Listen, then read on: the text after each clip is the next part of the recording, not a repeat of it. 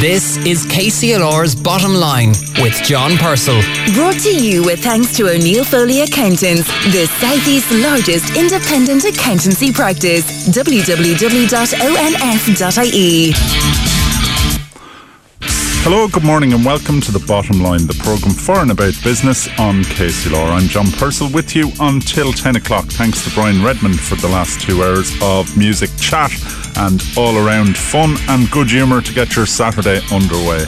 This morning on the bottom line, with the Ryder Cup getting underway in the coming days, we check in with Carlow based business establishing itself as a global presence in the golf equipment market.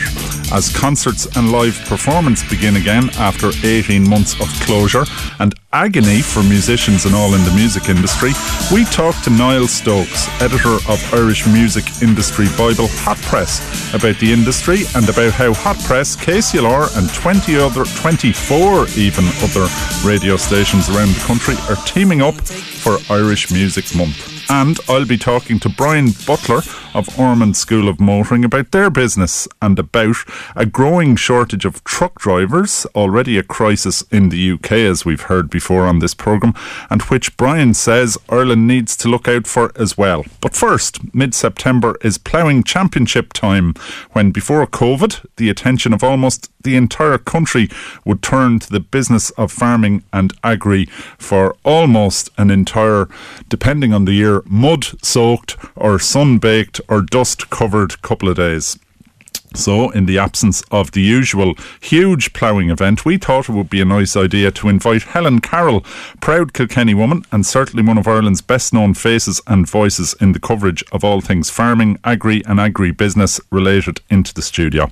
We talked about agri business, the gap left by another year with no ploughing championships as we'd come to know and get used to, and hopefully how things are starting to get back to normal. But we started by discussing how COVID has been for her and and her work on Ear to the Ground, RTE's hugely popular farming and rural affairs programme.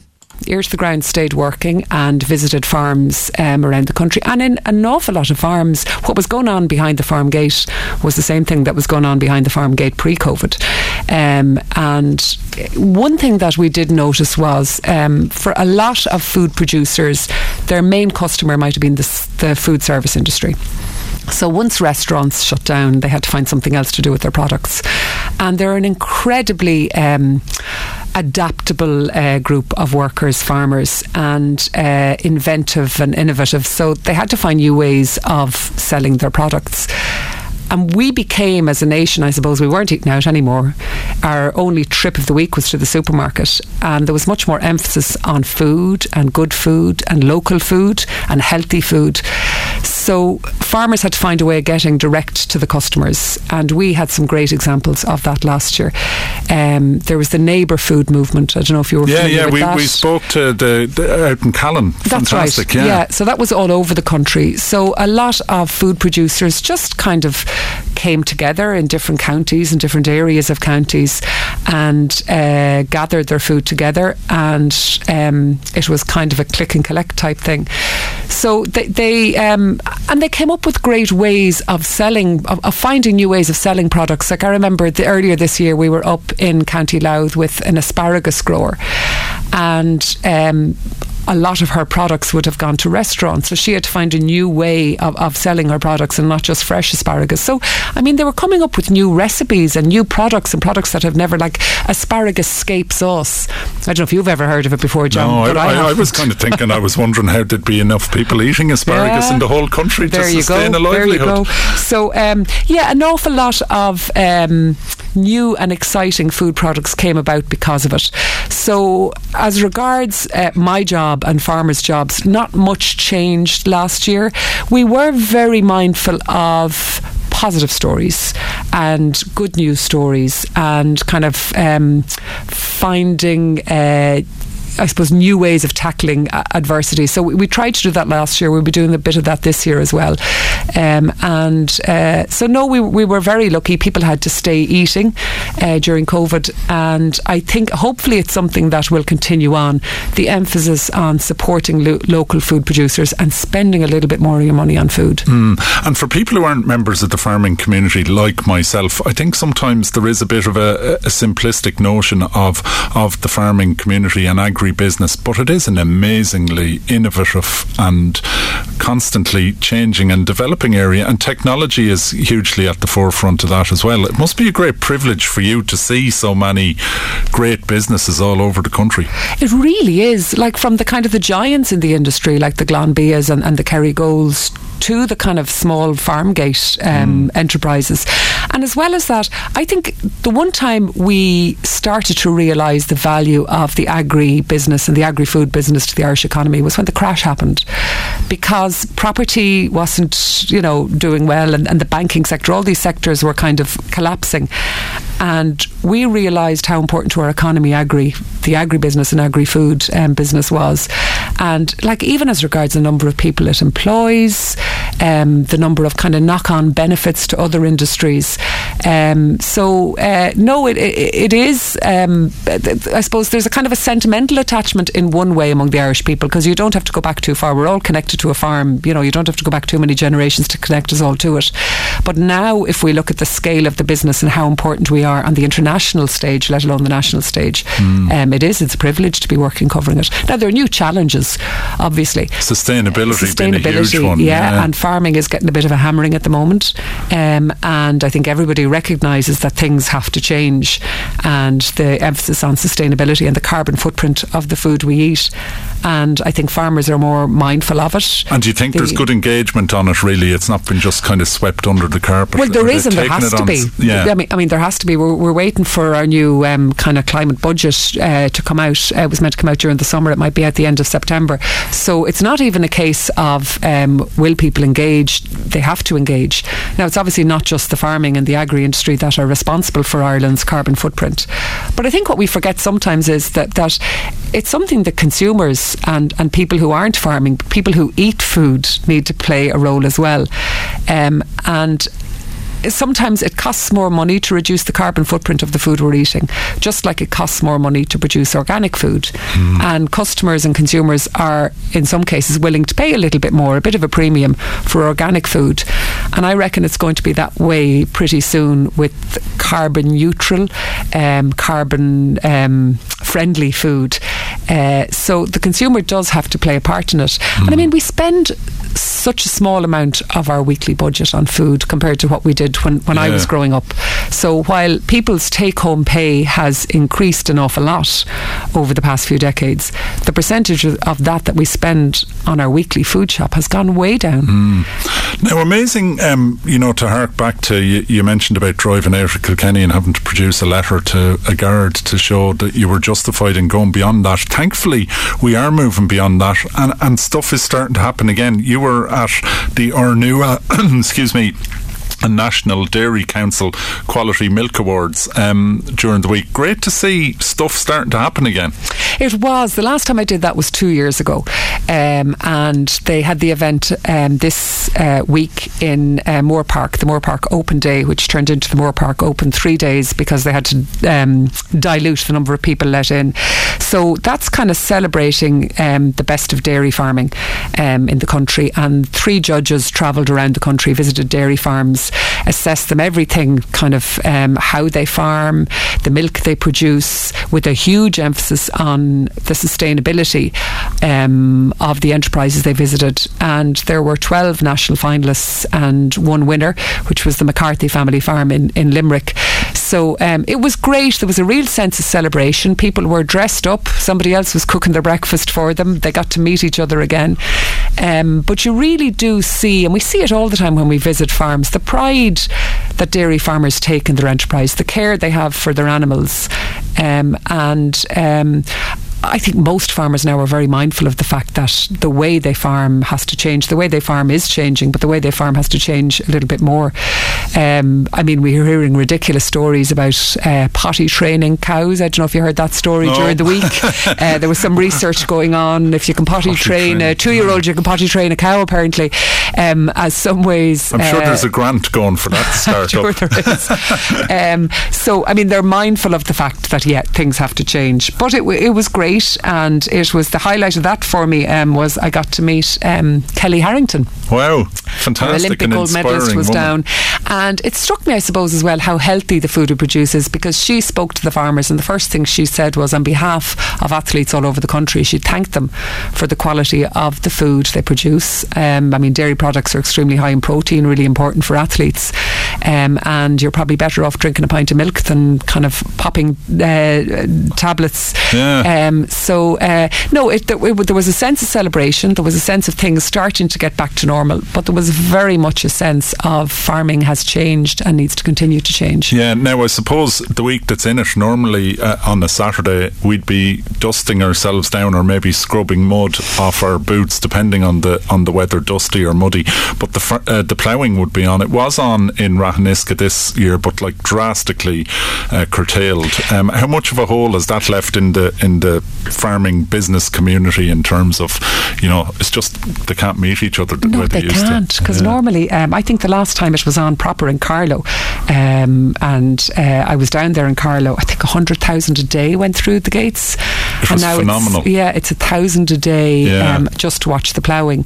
Um, it's a huge blow. I mean, socially, it it's it was just compared to the electric picnic for farmers, it's bigger than that. It's Oh. it's it's just absolutely huge, um, and it's it's a day out. It's a chance to meet people. It's a chance to kick a few tires and um, buy an O'Neill's Oh, jersey and, Yeah, yeah. and and things like And that, get free stuff. and get loads of free stuff.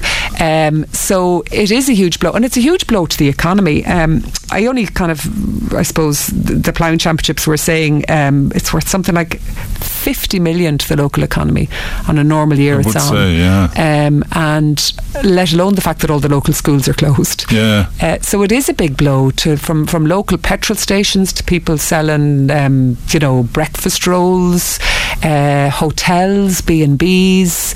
Um, it's it's a massive blow to the economy, and um, hopefully uh, we'll have something um, resembling a normal ploughingship in Ratheniska again um, next year. Because it's a unique, uh, looking back at it, it's a unique hybrid of an event, and I don't think there's anything really similar to it No. anywhere else. No, and it's an amazing like business event. There's nothing like it um, a- anywhere else. The scale um, that it is, and it just gets bigger every year. Every year you're down there and you're kind of thinking, no, you know, it's never How going to be, be like this again. yeah. And it just keeps getting bigger. It's like a military operation. It's incredibly well organised. It's incredibly well run, um, and um, yeah, it's it's it's big business. New products are launched down there every year. There's kind of innovation um, and uh, competitions, um, and uh, so no, the social side of it, the business side of it, um, it's it's a big blow that it's gone, and hopefully it'll be it'll be back next year. But I get the sense from you that there are challenges, you know, sustainability, the environment, the COVID, and so on. But you're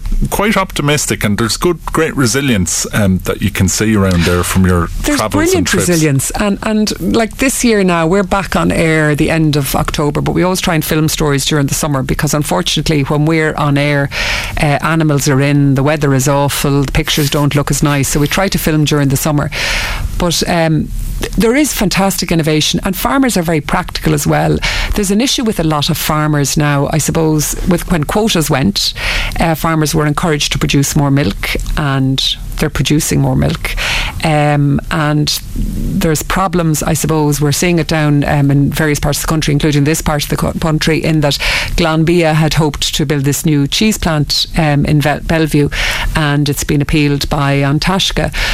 But farmers geared themselves up and had extra milk to supply this cheese plant, and they need to find somewhere else to, to put it. Um, there's uh, peak milk, I suppose. There's Yeah, times of the year when there's more milk produced. So farmers are conscious of that, and farmers are also conscious of the fact that a lot of them are maybe dependent on just supplying one co-op, one creamery, and they'd like to have their eggs in more than one basket. So great examples of it. When we were in Offaly earlier this year, and we met this young farmer um, who loves tech and um, uh, is always kind of researching new ways of doing things. But he's keeping some of his milk for himself. He's bought a pasteurising machine and a dispensing machine, so you can rock up to his farm at Loughbora and Offaly and. Uh, bring your own glass bottle and there's a vending machine selling his own fresh milk you can get chocolate flavoured milk strawberry flavoured milk bubblegum flavoured milk as well as ordinary milk and the queues were out the door totally yeah so another farmer we met then who supplies one of the major creamers, has also decided to sell some of his milk to a couple from Jordan who are making Irish made halloumi cheese. So, I mean, there's fantastic examples of. Um, that dreaded word pivoting pivoting finding oh. new things to do with with surplus product yeah. and they're, they're doing it well listen Helen it's fantastic to talk to you and thanks for uh, sharing your insights on all that's good and that's going on uh, with the farming and agri-business uh, community and thanks for coming in welcome. Thank you very much. At the heart of it all. At the heart of it all. KCLR.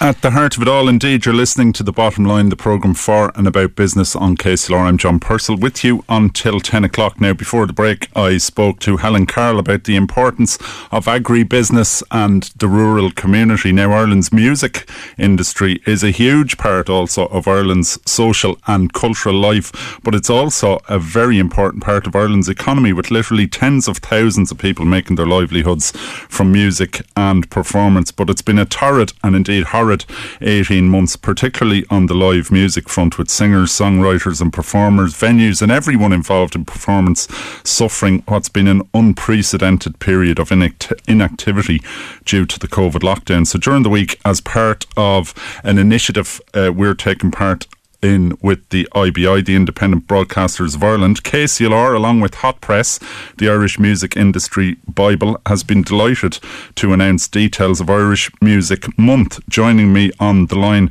to discuss this and where the Irish music industry is currently at is Niall Stokes, editor of Hot Press. Good morning, Niall. Morning, John. How are you? It's been a, a torrid 18 months. You've seen ups and downs uh, since Hot Press burst on the scene in, in the mid to late 70s, but nothing like this. No, it has been absolutely uh, uh, devastating for music and for musicians in Ireland. I mean, to be uh, told just at the at, at, at, the click of uh, someone's fingers that it is uh, your your your job uh, is is is impossible to do. Um, you can't go out and do the work that you've done for two, three, five, ten, whatever number of years. Um, is is is a, a really uh, emotionally uh, and of course financially damaging uh, experience, and musicians have been through that, um, and they have genuinely suffered. I mean. It, it, it, of course, they lost income, and you know there was government support in place that might mitigate that to some degree. Um, but uh, apart from losing income, they lost uh, the thing that they value most, which is contact with audiences, is going out and playing live shows in, in, in, venues all over Ireland. And I think it's worth saying that at the moment there is a, a hugely uh, creative uh, industry here with uh, uh, thousands of really bright uh, musicians at every stage of their, their, their careers. Mm writing great songs, making great sounds, uh, and creating great music. Yeah, and, Michael D. Uh, Higgins uh, at the launch of Irish Music Month during the week, our president, Michael D. Higgins, I thought really put it well about the, you know, bit of rebellion in music, bit of, you know, questioning things. It's a really important role in society. It is. I mean, the the, the, the, the job of a songwriter is, and uh, or, or a musician is to pick up on those things that really matter to people, and to express them in a way that resonate uh, and, and and that will continue to resonate. I mean, I just heard uh, "Dancing in the Moonlight" uh, by Thin Lizzy and an out there, mm. you know, and immediately you hear those opening bars, you know it, and that goes back to 1975 or six, um, and you know, music has that power and it expresses things about our world and about our lives and about our experiences. Um, so, you know, I, I, think it's hugely important now that uh, people, uh, you know, they they they understand mm. the, the, role of, of uh, cultural creators, of musicians, and so on.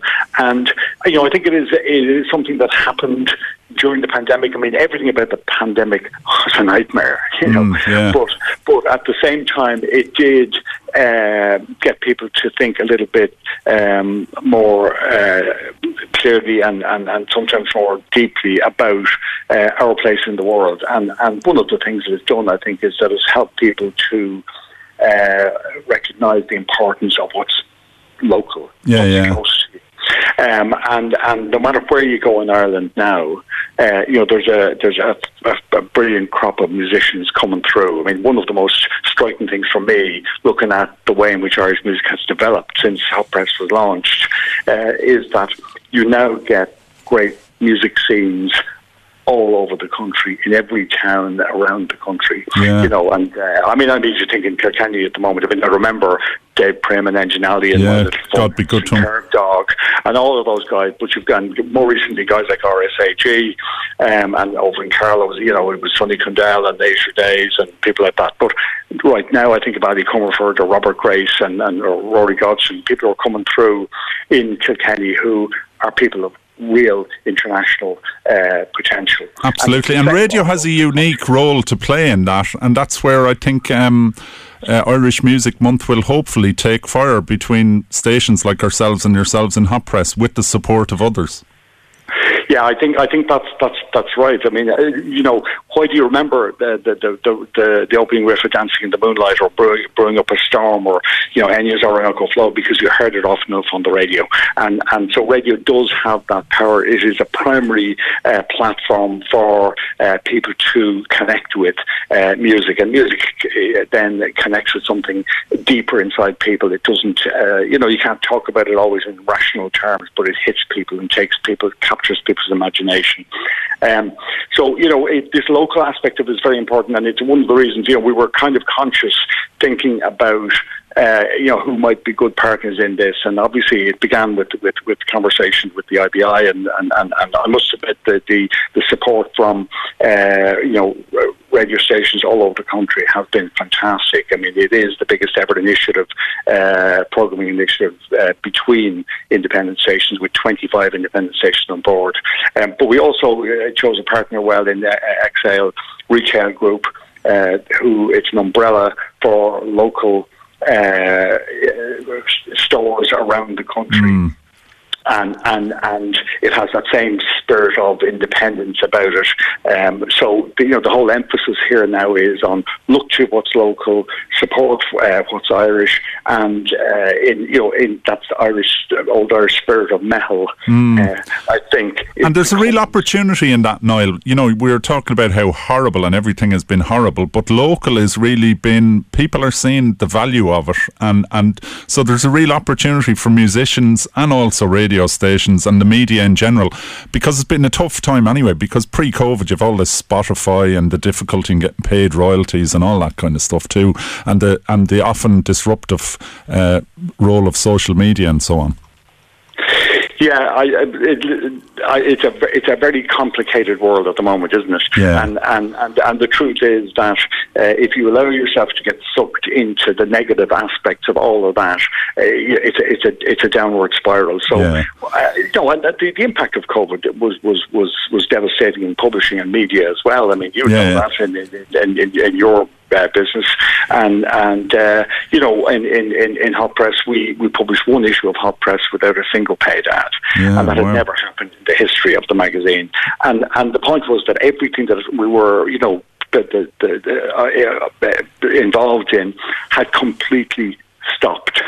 Yeah. And, uh, you know, and, and, and people were hedging their bets and, and, and, and getting people to spend money was difficult. And, you know, in the same way, um, you know, we published Best of Ireland, of course, and that focused on the hospitality industry and hotels and restaurants and uh, attractions and so on. They were all closed, so we couldn't publish. And, and, and uh, so it, the, the impact on, on, on media has been huge. And, and, and of course, we've then had, had to do our own uh, you know, pivoting. Pivoting, yeah. there.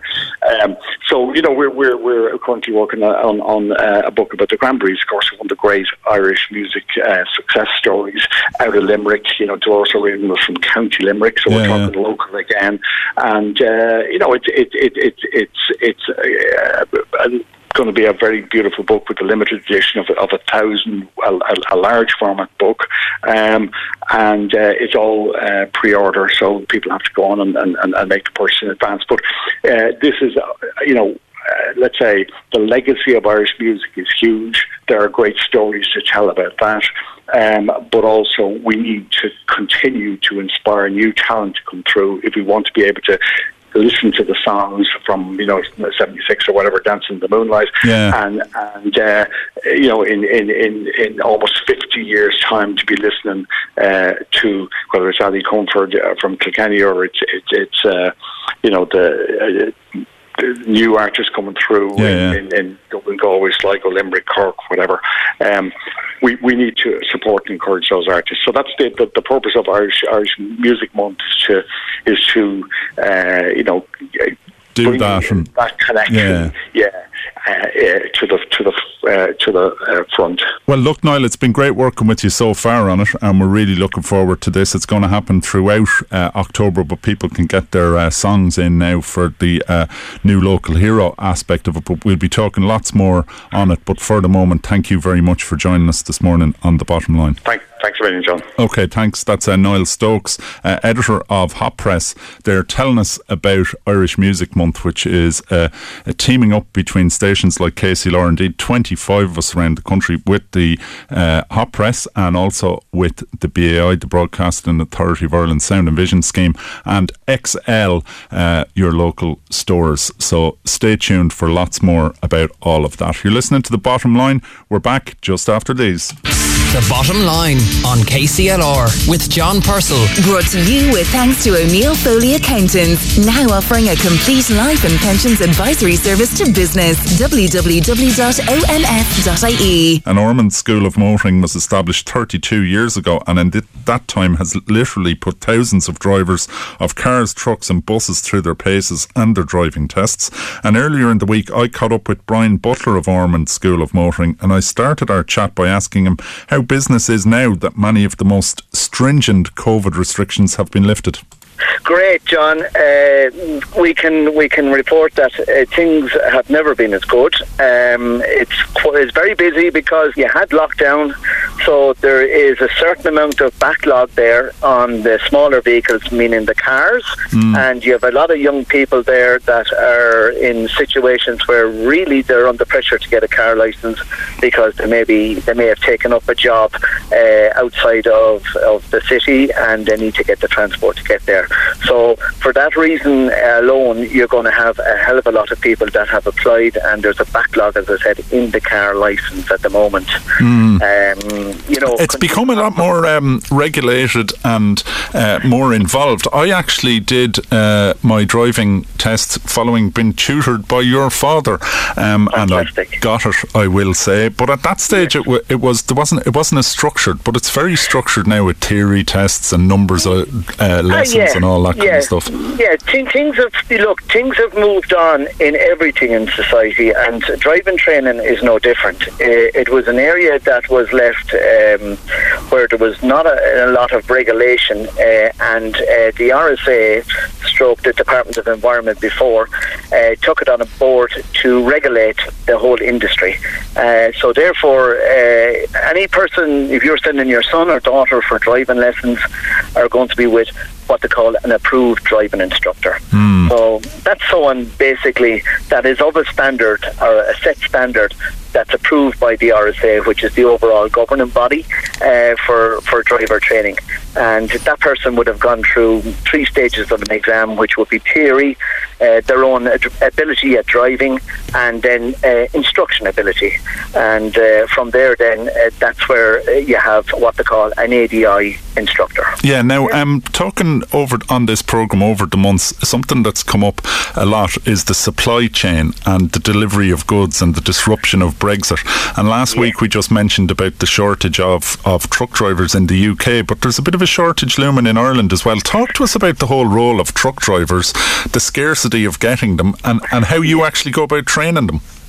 Yeah, well, look, uh, look. W- I'll just talk from my own experience. First of all, uh, you have a situation where I suppose, John, uh, we need to watch, and people need to watch what's happening in the UK because, unlike uh, other places, you have a scenario where uh, if there's what's happening in England isn't far away from what's going to happen here, and there's there it's been put out there in the media at the moment that even for Christmas time, the the the, the, the amount of goods that may be on the shelves may not be there uh, because of this supply chain, and it's starting, I suppose, with the fact that I suppose uh, transport industry are finding it difficult to find drivers, and you say, well, why is that? You have to look at maybe rates and payments, and it's a, a vicious circle. It starts at the top. The transport industry has to get paid for, for delivering the goods.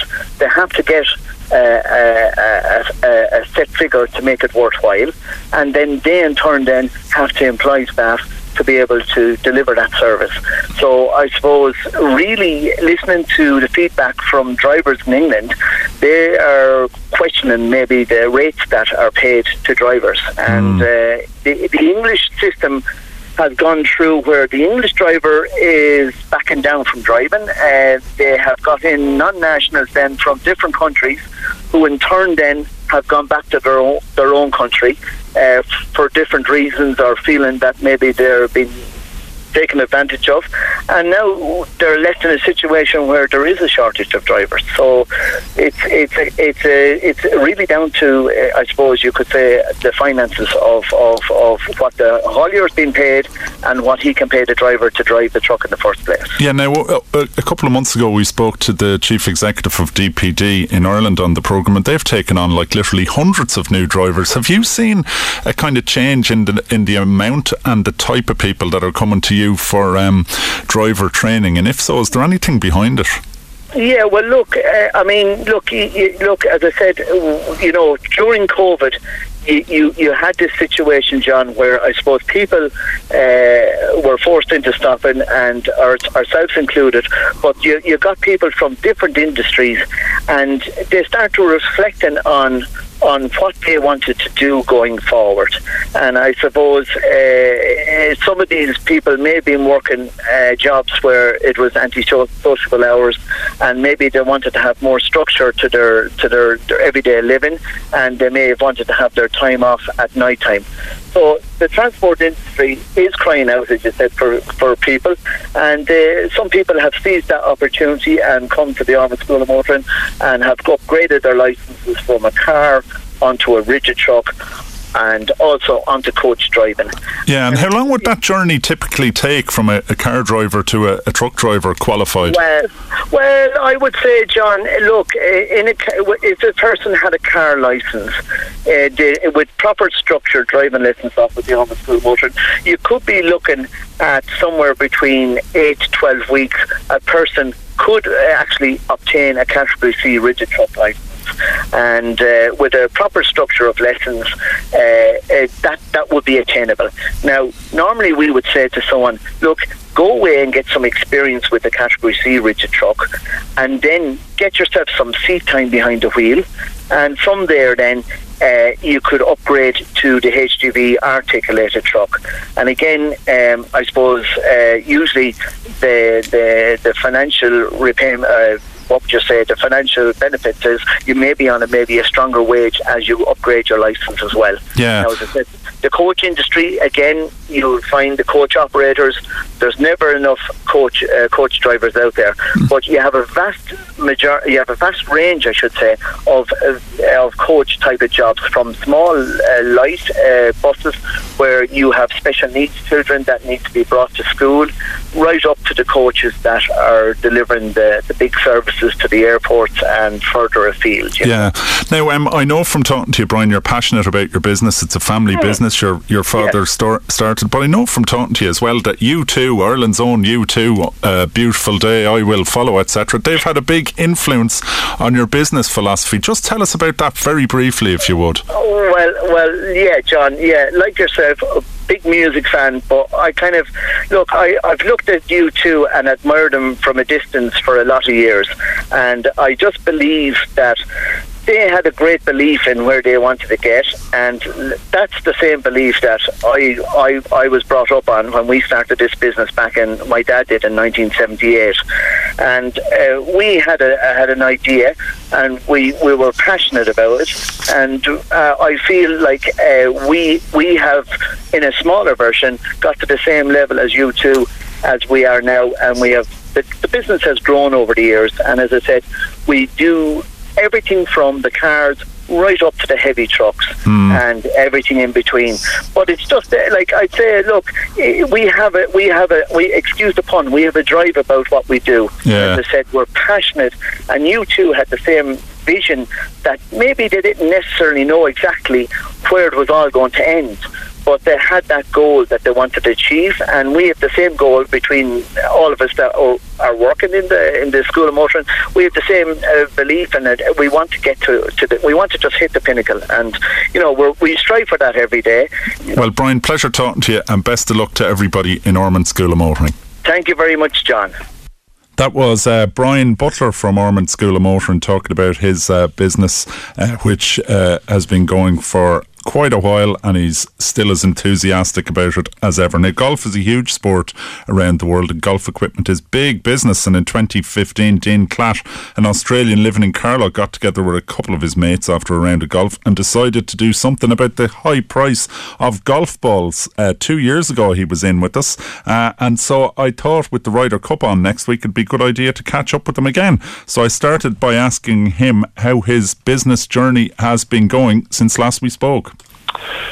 Oh, g'day, John. Nice to nice to catch up again. Look, it's been uh, it's been a very interesting time. Obviously, uh, COVID and the lockdowns has been a challenge for a lot of businesses. Um, we've probably been fairly lucky to fall on the right side of that. I think. Uh, you know, golf is going through a little bit of a boom at the moment. It's it's getting a lot of good press, and there's been a bit of a push, I think, to you know, it's a socially distant sport. You can get back outdoors, and uh, and it's good for your mental health and that type of thing. So, so the game itself has gone through a bit of a boom, and I think we've probably benefited from being a bit of a, a new brand on the up and uh, being online and just selling direct to consumer. I think that part of the business world in general, um, you know, people are buying more products online now than they ever have. I think, and, and we've kind of benefited from that. So, so the whole the last two years since we last spoke has been really good for us. We've um, uh, we've doubled our sales each year for the last two years, and it, it's yeah, it's growing pretty nicely. I think we're in about 38 different countries now with with um, with seed. So yeah, it's been going good. Yeah, tell us a bit about the, the products that started the company. You're, you're, um, you're, you have ambitious plans to develop, but tell us about the seed of seed golf, so to speak. Well, yeah, we, we started with the golf ball, and re- really we started with that because um, traditionally the, the premium or the tour grade golf balls uh, tend to be very expensive. They also tend to be the best ones to use if you're a golfer. You'll find they'll be that best combination of maximum distance and feel and control around the greens, but they tend to be quite expensive. And if you're a um, you know a regular golfer like probably you and I are, uh, we tend to lose a few out there, so it can get a little bit expensive if you're, if you're paying five six six euros or five six pounds for a for a golf ball and losing three four five around. Yeah, I'm not a regular player, but I am a regular loser of balls if I ever do play, which I haven't done in a long time. But I, I can see the importance of an, having You'd be, a, cost you'd be a effective. perfect customer, John. Yeah, absolutely. Yeah, but Yeah, um, there's so a lot of technology involved. There is, yeah, there is. Look, there's a lot of uh, chemical engineering, mechanical engineering. It's it's a it's a quite a difficult product to put together. So we design them all here at Carlow IT. We're still based out at the the college there. It's been they've been really good to us actually, and um, yeah, so we do all the design work there. And during the lockdown period, it was a really interesting time through that whole COVID thing when it first hit. Um, we weren't really sure what was going to happen or what we were going to do, but we took it as a time tried to look at it as a positive, really, and looked at it as a time where we could actually spend a bit of um, bit of time working on the projects that we sort of been talking about developing and working on for for a couple of years, probably since we last spoke, and actually finished them. So we, we revamped the design, revamped the design on the golf balls during that period. We worked on some new golf bag designs. Um, what else we've got? A, there's a whole heap of new products coming through. So we just looked at it as a creative period and a time where you don't normally get in a startup business. You tend to be very focused on the day to day and tends to be a lot of bushfires you're trying to put out and that type of thing. So it was an opportunity just to sort of step back and, and work on on the good fun stuff, you know. Yeah, and uh, when we last spoke, you just announced uh, uh, Seed Golf as the official golf ball of the PGA Euro Pro Tour. How did that go, and and how does something high profile like that feed into your sales growth? Well, look, for us, being a really young company, we, we still are tied up with that tour. We're still the official ball with them, so that's been going for three years now, I think. Um, and it's just great for, for validating the, the, quality of the product. So you'll hear me bang on a lot about, you know, we make um, tour performance or tour grade or high performance golf balls. And it's just a way to, to reassure the consumers that that's what they actually are. So we don't actually sponsor any professionals directly. Um, that tends to add a little bit of cost to the, the overall product. The, the consumer ends up paying for, I guess, paying for that promotion or that sponsorship. But with, with working with the tour over there in the um, in the UK, the Euro, Euro Pro Tour, um, it just gives us an opportunity to have that professional support or that professional endorsement without having to physically spend you know, 20 million a year to get Rory to use the golf ball kind of thing. So, so that, that's that's uh, that's kind of how that came about. It's been really good actually. Yeah, um, we're going to take a break now, but uh, we'll be back to talk about your exciting plans uh, for developing uh, your company and a recent very successful uh, fundraising round that you did. You're listening to The Bottom Line, the programme for and about business on KCLR. I'm John Purcell. I'm talking to Dean Klatt, who's the founder of Seed Golf, who are a Carlow based company. Of course, very topical with the Ryder Cup 2021 uh, teeing off, I nearly said kicking off, displaying my lack of knowledge about golf, but teeing off next weekend. Don't go away. The bottom line on KCLR with John Purcell. Brought to you in association with O'Neill Foley Accountants. Our website, onf.ie, shows the full range of services we provide to businesses large and small. Okay, you're very welcome back. You're listening to The Bottom Line, the programme for and about business on KCLR. Dean Klatt, uh, the founder of Seed Golf, is with me. Uh, Dean, uh, you have ambitious plans to expand, but capital uh, is uh, a part of that and fundraising for is part of that. You engaged in, in crowdfunding. Tell us how that went for you. Yeah, we did. Look, it was really successful. It was it was um, it was something we've been wanting to try for a while. Uh, if, if, you hear me speaking at all, you'll generally hear me banging on about we've got a really um, strong base of, of uh, loyal, very loyal customers we've built up with Seed over the, the, last two or three years. They really like what we're doing, and I guess the ultimate expression of that is is, um, is sort of how loyal are they, or how much into the brand are they? You know, would those customers be interested in investing in the business? So we set up an equity crowdfunding campaign back in April of this year, and we actually um, exceeded our funding goal within 48 hours of that launching. So, yeah, it was. It's been it's been really good actually. It was um, really positive, and obviously the, the funding helps uh, with our expansion plans. So we're just in the process of setting up a direct distribution facility in the UK and also in America um, to try and uh, you know better service those markets over there. So so yeah, it's all go at the moment. It's been good. Yeah, and that was 250,000 euros of funding. So that's a, quite an achievement. Did that far exceed your uh, timing expectations? Yeah, uh, it did. To be honest, yeah. So we, we, actually raised more than 250 was the target. I think we raised close to 400. So um, yeah, that that all happened really really quickly. So it was um, yeah, went better than expected. But that, yes. as I said, that definitely helps with uh, the ability to, to be able to expand and keep moving forward. So so yeah, it's been good. Yeah, and now um, we talked mainly about golf balls. You you did refer to golf bags. Um, you have expanded the range and you're developing the brand. Tell us about your expansion. Yeah, plans. we have. We've, we've released a, a, new golf glove actually, which was released um, just later this year. It's a thing called the Full Irish, which has been designed to to cope with um, with the vagaries of Irish weather, I guess. So you can it's it's good in the dry, it's good in the wet, it's good in the rain, good in the cold, um, and that's that's been quite uh, well received as well. We've got a new range of golf balls, uh, golf bags coming out. Um, what we tried to do with those was we actually use a um, a recycled uh, yarn for the material for the bag. So each bag has 27 single-use um, plastic water bottles that have been recycled to make the yarn for one of those golf bags. So um, they're waterproof, but you know it still has a bit of a sustainability aspect to it by taking some of that um, waste material out of the environment. So yeah, anything like that we're kind of interested in, and we'll no doubt continue to keep uh, developing new products as we go along. But so far, the, the new products have been well received. Uh, Dean Klatt there, uh, the founder of Seed Golf, uh, telling us about the latest product developed by that innovative Carlow based company. And you can check out that product and indeed any products uh, available from Seed Golf from uh, by checking out www.seedgolf.com. That's seedgolf.com. Great to hear uh, the Aussie accent of a man who has settled in Carlow and is driving his business from there and is making strides around the world. That's about all we've got time for this week on the bottom line. Thanks very much for joining us. I do hope you've enjoyed what you've heard. We'll be back next week just after nine. Remember, if you've any comments or ideas you'd like to get to us, you can email us at the bottom line at kclr96fm.com. Or if you'd like to listen back to this show or any episode of the bottom line, check out the podcasts on the KCLR app and you'll find a big selection of stuff there, over 100 different podcasts there for you now. Thanks to all our guests this week Helen Carroll, Niall Stokes, Brian Butler, and Dean Klatt. Thanks to Deirdre Dromey, who produces the show. Thanks to you for listening. Edward Hayden up next. I'm looking forward to speaking to you again next week. Until then, do take care, uh, keep the faith, and keep in touch with one another, but also keep your distance.